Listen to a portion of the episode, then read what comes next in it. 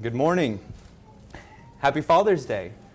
And It is a pleasure to be here this morning to worship God together with you all and to have this opportunity to study a portion of God's Word with you this morning.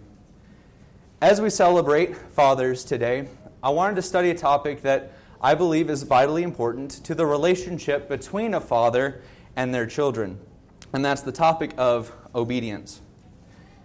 In Ephesians chapter 6, verses 1 through 4, says, Children, obey your parents in the Lord, for this is right. Honor your father and mother. This is the first commandment with promise, that it may go well with you and that you may live long in the land. Fathers, do not provoke your children to anger, but bring them up in the discipline and instruction of the Lord. You see, there is an arrangement commanded here between children and their parents. Children are to obey their parents and parents are to be just and fair in their discipline. The purpose of this arrangement is to raise godly children and turn them into godly adults, and to demonstrate the obedient relationship that we are supposed to have with our Heavenly Father. You see, children are not really the target audience for our study this morning. The question that I really want to ask is what kind of child are you? In Matthew chapter 21, we read about two children and how they were uh, how they dealt with obedience. He asked, Jesus asked, What do you think? A man had two sons, and he went to the first and said, Son, go and work in the vineyard today. And he answered, I will not. But afterward he changed his mind and went. And he went to the other son and said the same. And he answered, I go, sir, but did not go. Which of the two did the will of his father? And they said, The first. See, the question I want to ask us all today and that we need to answer for ourselves what kind of child are you to our Heavenly Father? Are you obedient? Are you an obedient child that does the will of the Father even when you don't want to? Even if it doesn't feel good? Even if it's not fun? Even if we don't agree or don't understand?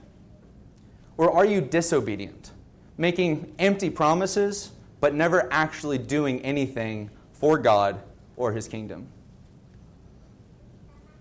We see in 2 Timothy several obstacles that get in the way of our obedience.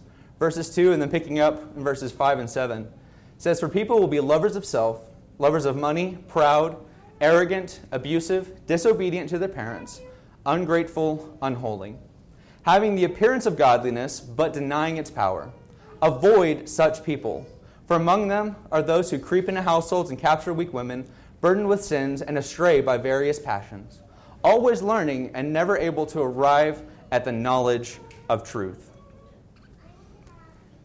There are a lot of obstacles here, a lot of obstacles that get in our way of being obedient every single day. But I want to focus on two of them that I really think encompass the rest, and that's selfishness and pride.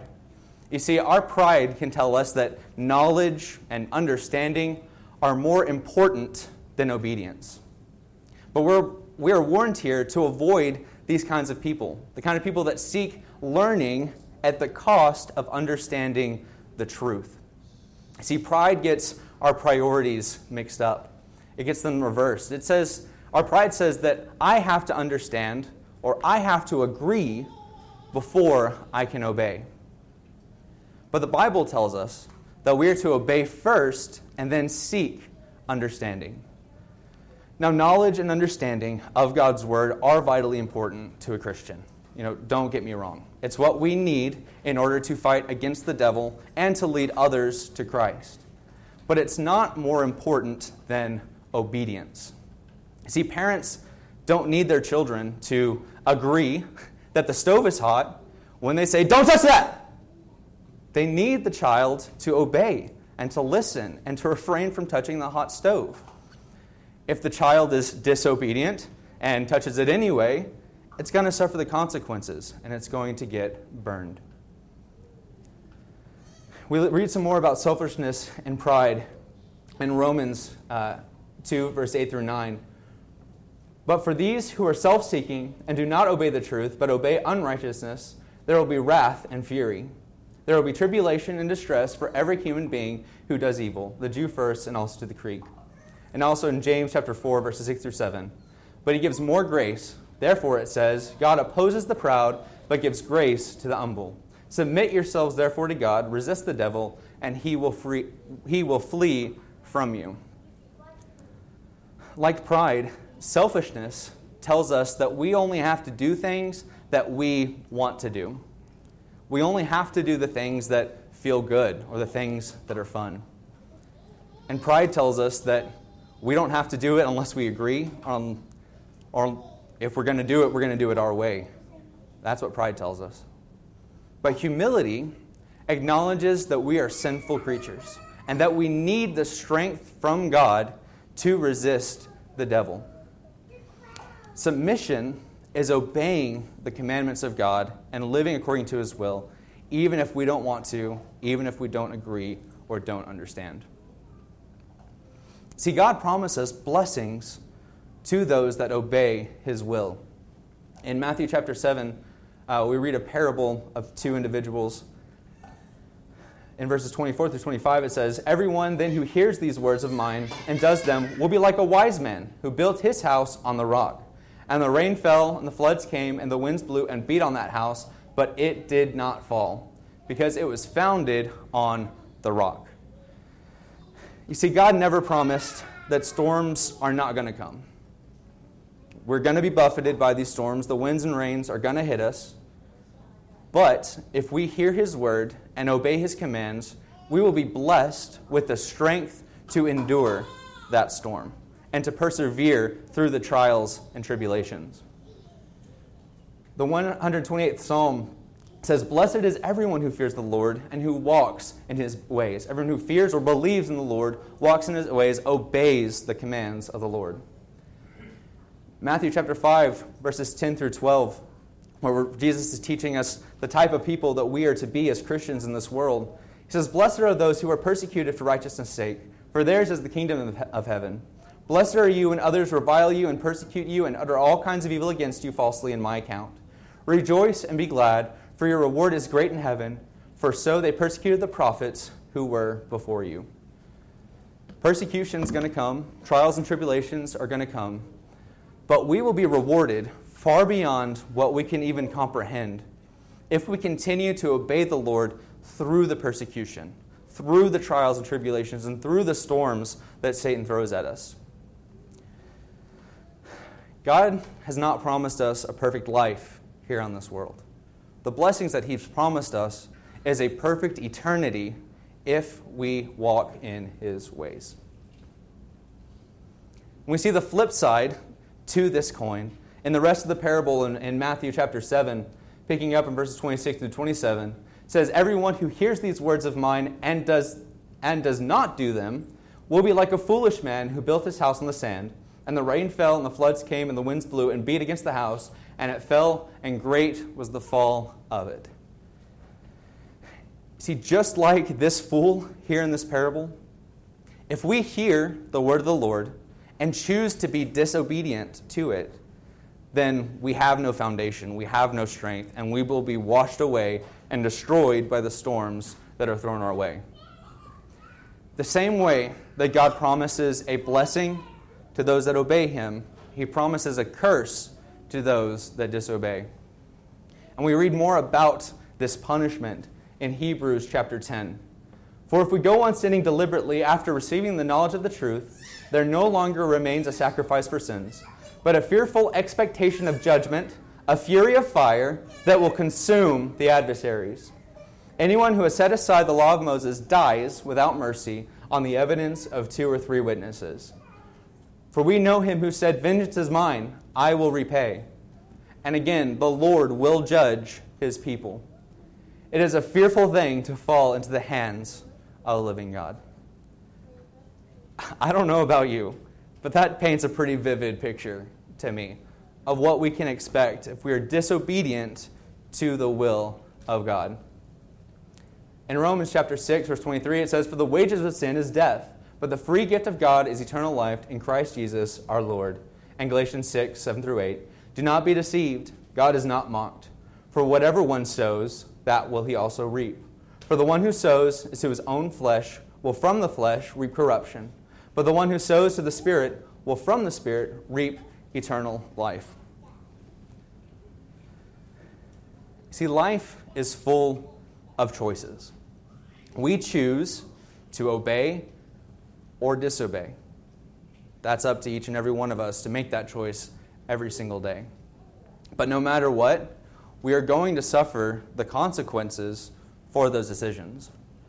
When children are continuously disobedient to their parents, is that pleasing to the parents or is that beneficial to anyone in any way? Usually it means they're being destructive, dangerous, and they're going to hurt themselves or someone else, they're, or they're disruptive. And if there's no consequences for those actions, it encourages them to keep doing whatever they want to do without any kind of fear of punishment. But our Heavenly Father, He will not tolerate disobedience. We will reap what we sow, and we will be paid in the wages that we deserve. We're going to get paid what we earn. We choose between that punishment or that reward based on our actions. The last thing that I want to look at this morning before we conclude are several examples from the Bible and individuals and how they dealt with obedience. In 1 Samuel chapter 15, we read about King Saul and how his pride and his selfishness ultimately lost him the kingship of Israel as punishment for his actions and his disobedience. It says in chapter 18, or in verses 18 through 22, Samuel, talking to King Saul, here says, The Lord sent you on a mission and said, Go, devote to destruction the sinners, the Amalekites, and fight against them until they are consumed. Why then did you not obey the voice of the Lord? Why did you pounce on the spoil and do what was evil in the sight of the Lord? And Saul said to Samuel, I have obeyed the voice of the Lord. I have gone on the mission on which the Lord sent me. I have brought Agag the king of, the, of Amalek, and I have devoted the Amalekites to destruction. But the people took of the spoil, sheep and oxen, the best of things devoted to destruction, to sacrifice to the Lord. And Samuel said, Behold, to obey is better than to sacrifice. See, Saul was given this mission by God with specific instructions on how to carry it out and what exactly he was supposed to do. And that command was to leave nothing alive including the king, including all of those animals that he claimed they were going to sacrifice. Now, he justified his actions by blaming the people and saying that these spoils were to be a sacrifice to the Lord. But Samuel reminds him that to obey is better than to sacrifice. You see, King Saul's pride told him that, yeah, I'm going to do what God said, but I'm going to do it my way. I'm going to leave the king alive and I'm going to keep these animals to make a sacrifice, if that was truly the, the intention there. And even when blaming the people, he's the king. He has the power and authority to say, no, that's not what's going to happen. We're going to devote everything to destruction according to the word of the Lord. But he didn't do that. He was selfish, and he bowed to the will of the people to stay on their good side rather than staying on God's. And his pride told him, I can do it my way and get away with it because I have a better idea. It'll be better if we keep these animals and make that sacrifice. But ultimately, this pride, this selfishness, and this disobedience lost him and his whole line the kingship of Israel as punishment for his disobedience. See, we do the same thing in our lives as King Saul here. We make justifications and excuses for our actions and for our disobedience. But God sees straight through the lies that we tell ourselves. And He reveals the selfishness and pride that really motivates our actions. Even with the best of intentions, God wants our obedience more than our sacrifices.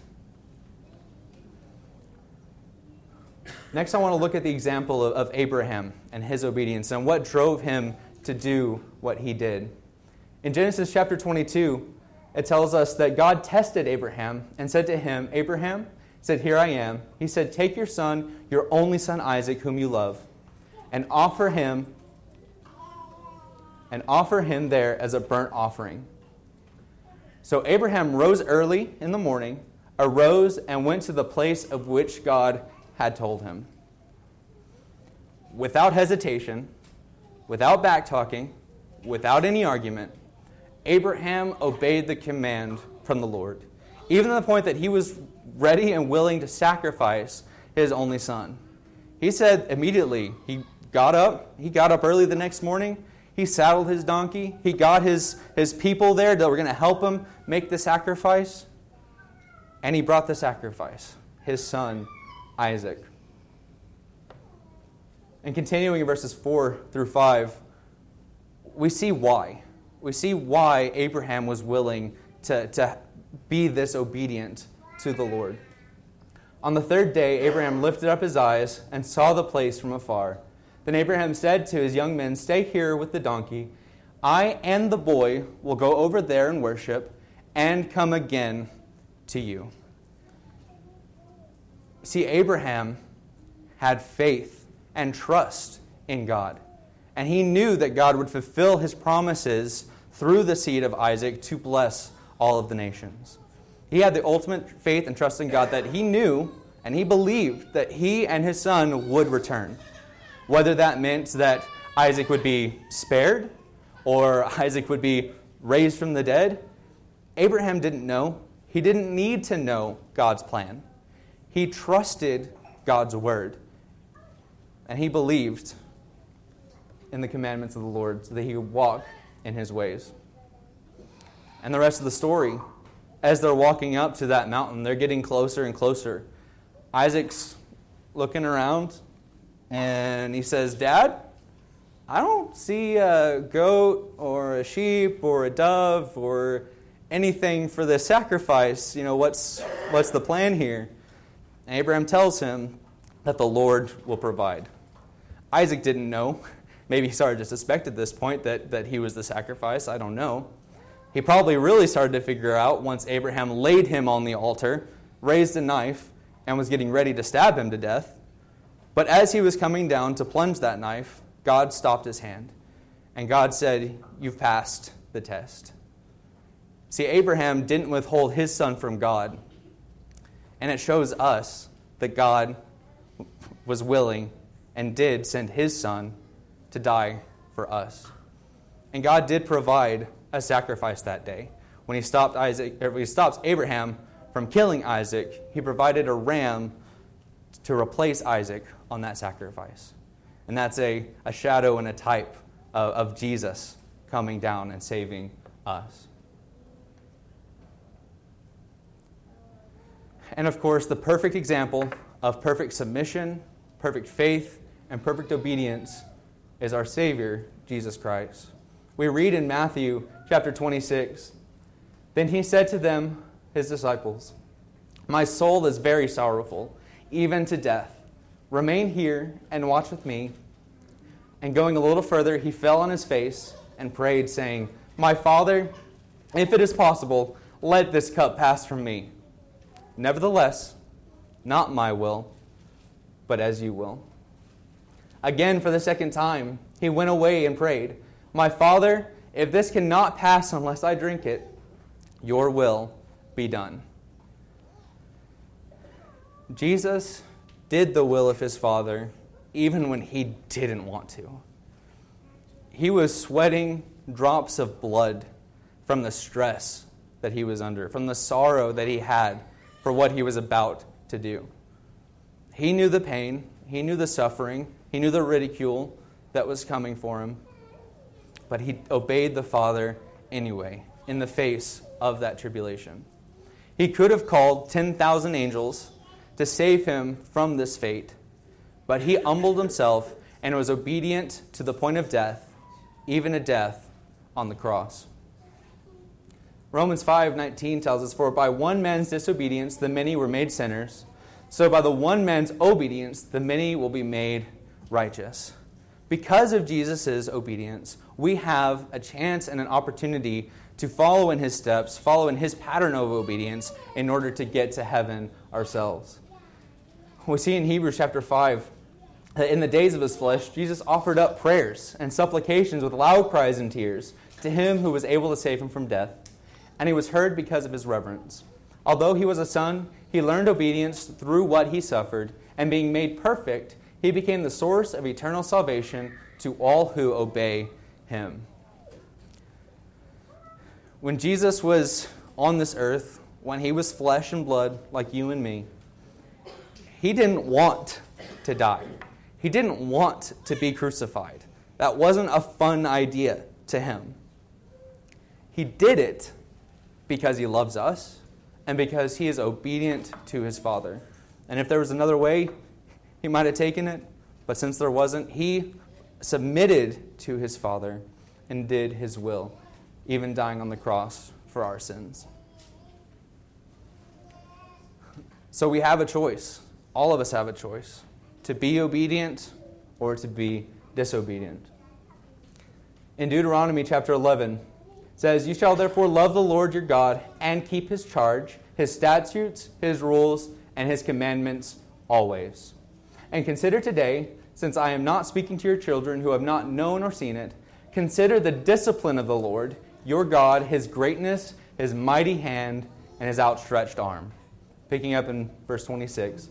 See, I am setting therefore, I am setting before you today a blessing and a curse, a choice.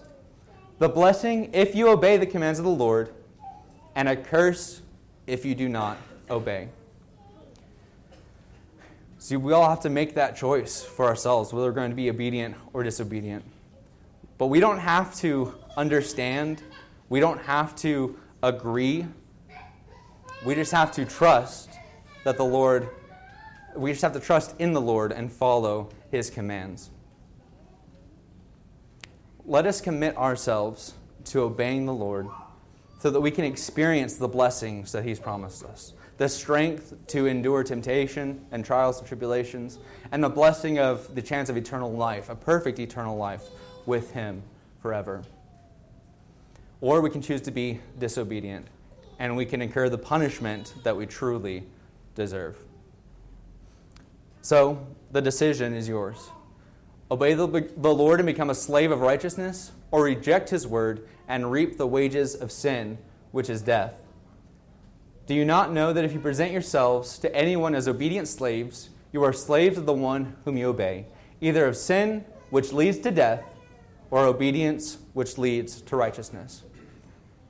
If you need to dedicate yourself to the Lord today and repent of your disobedience, we have an opportunity here to pray with you, pray for you, or baptize you in the name of the Father, Son, and the Holy Ghost for the remission of your sins.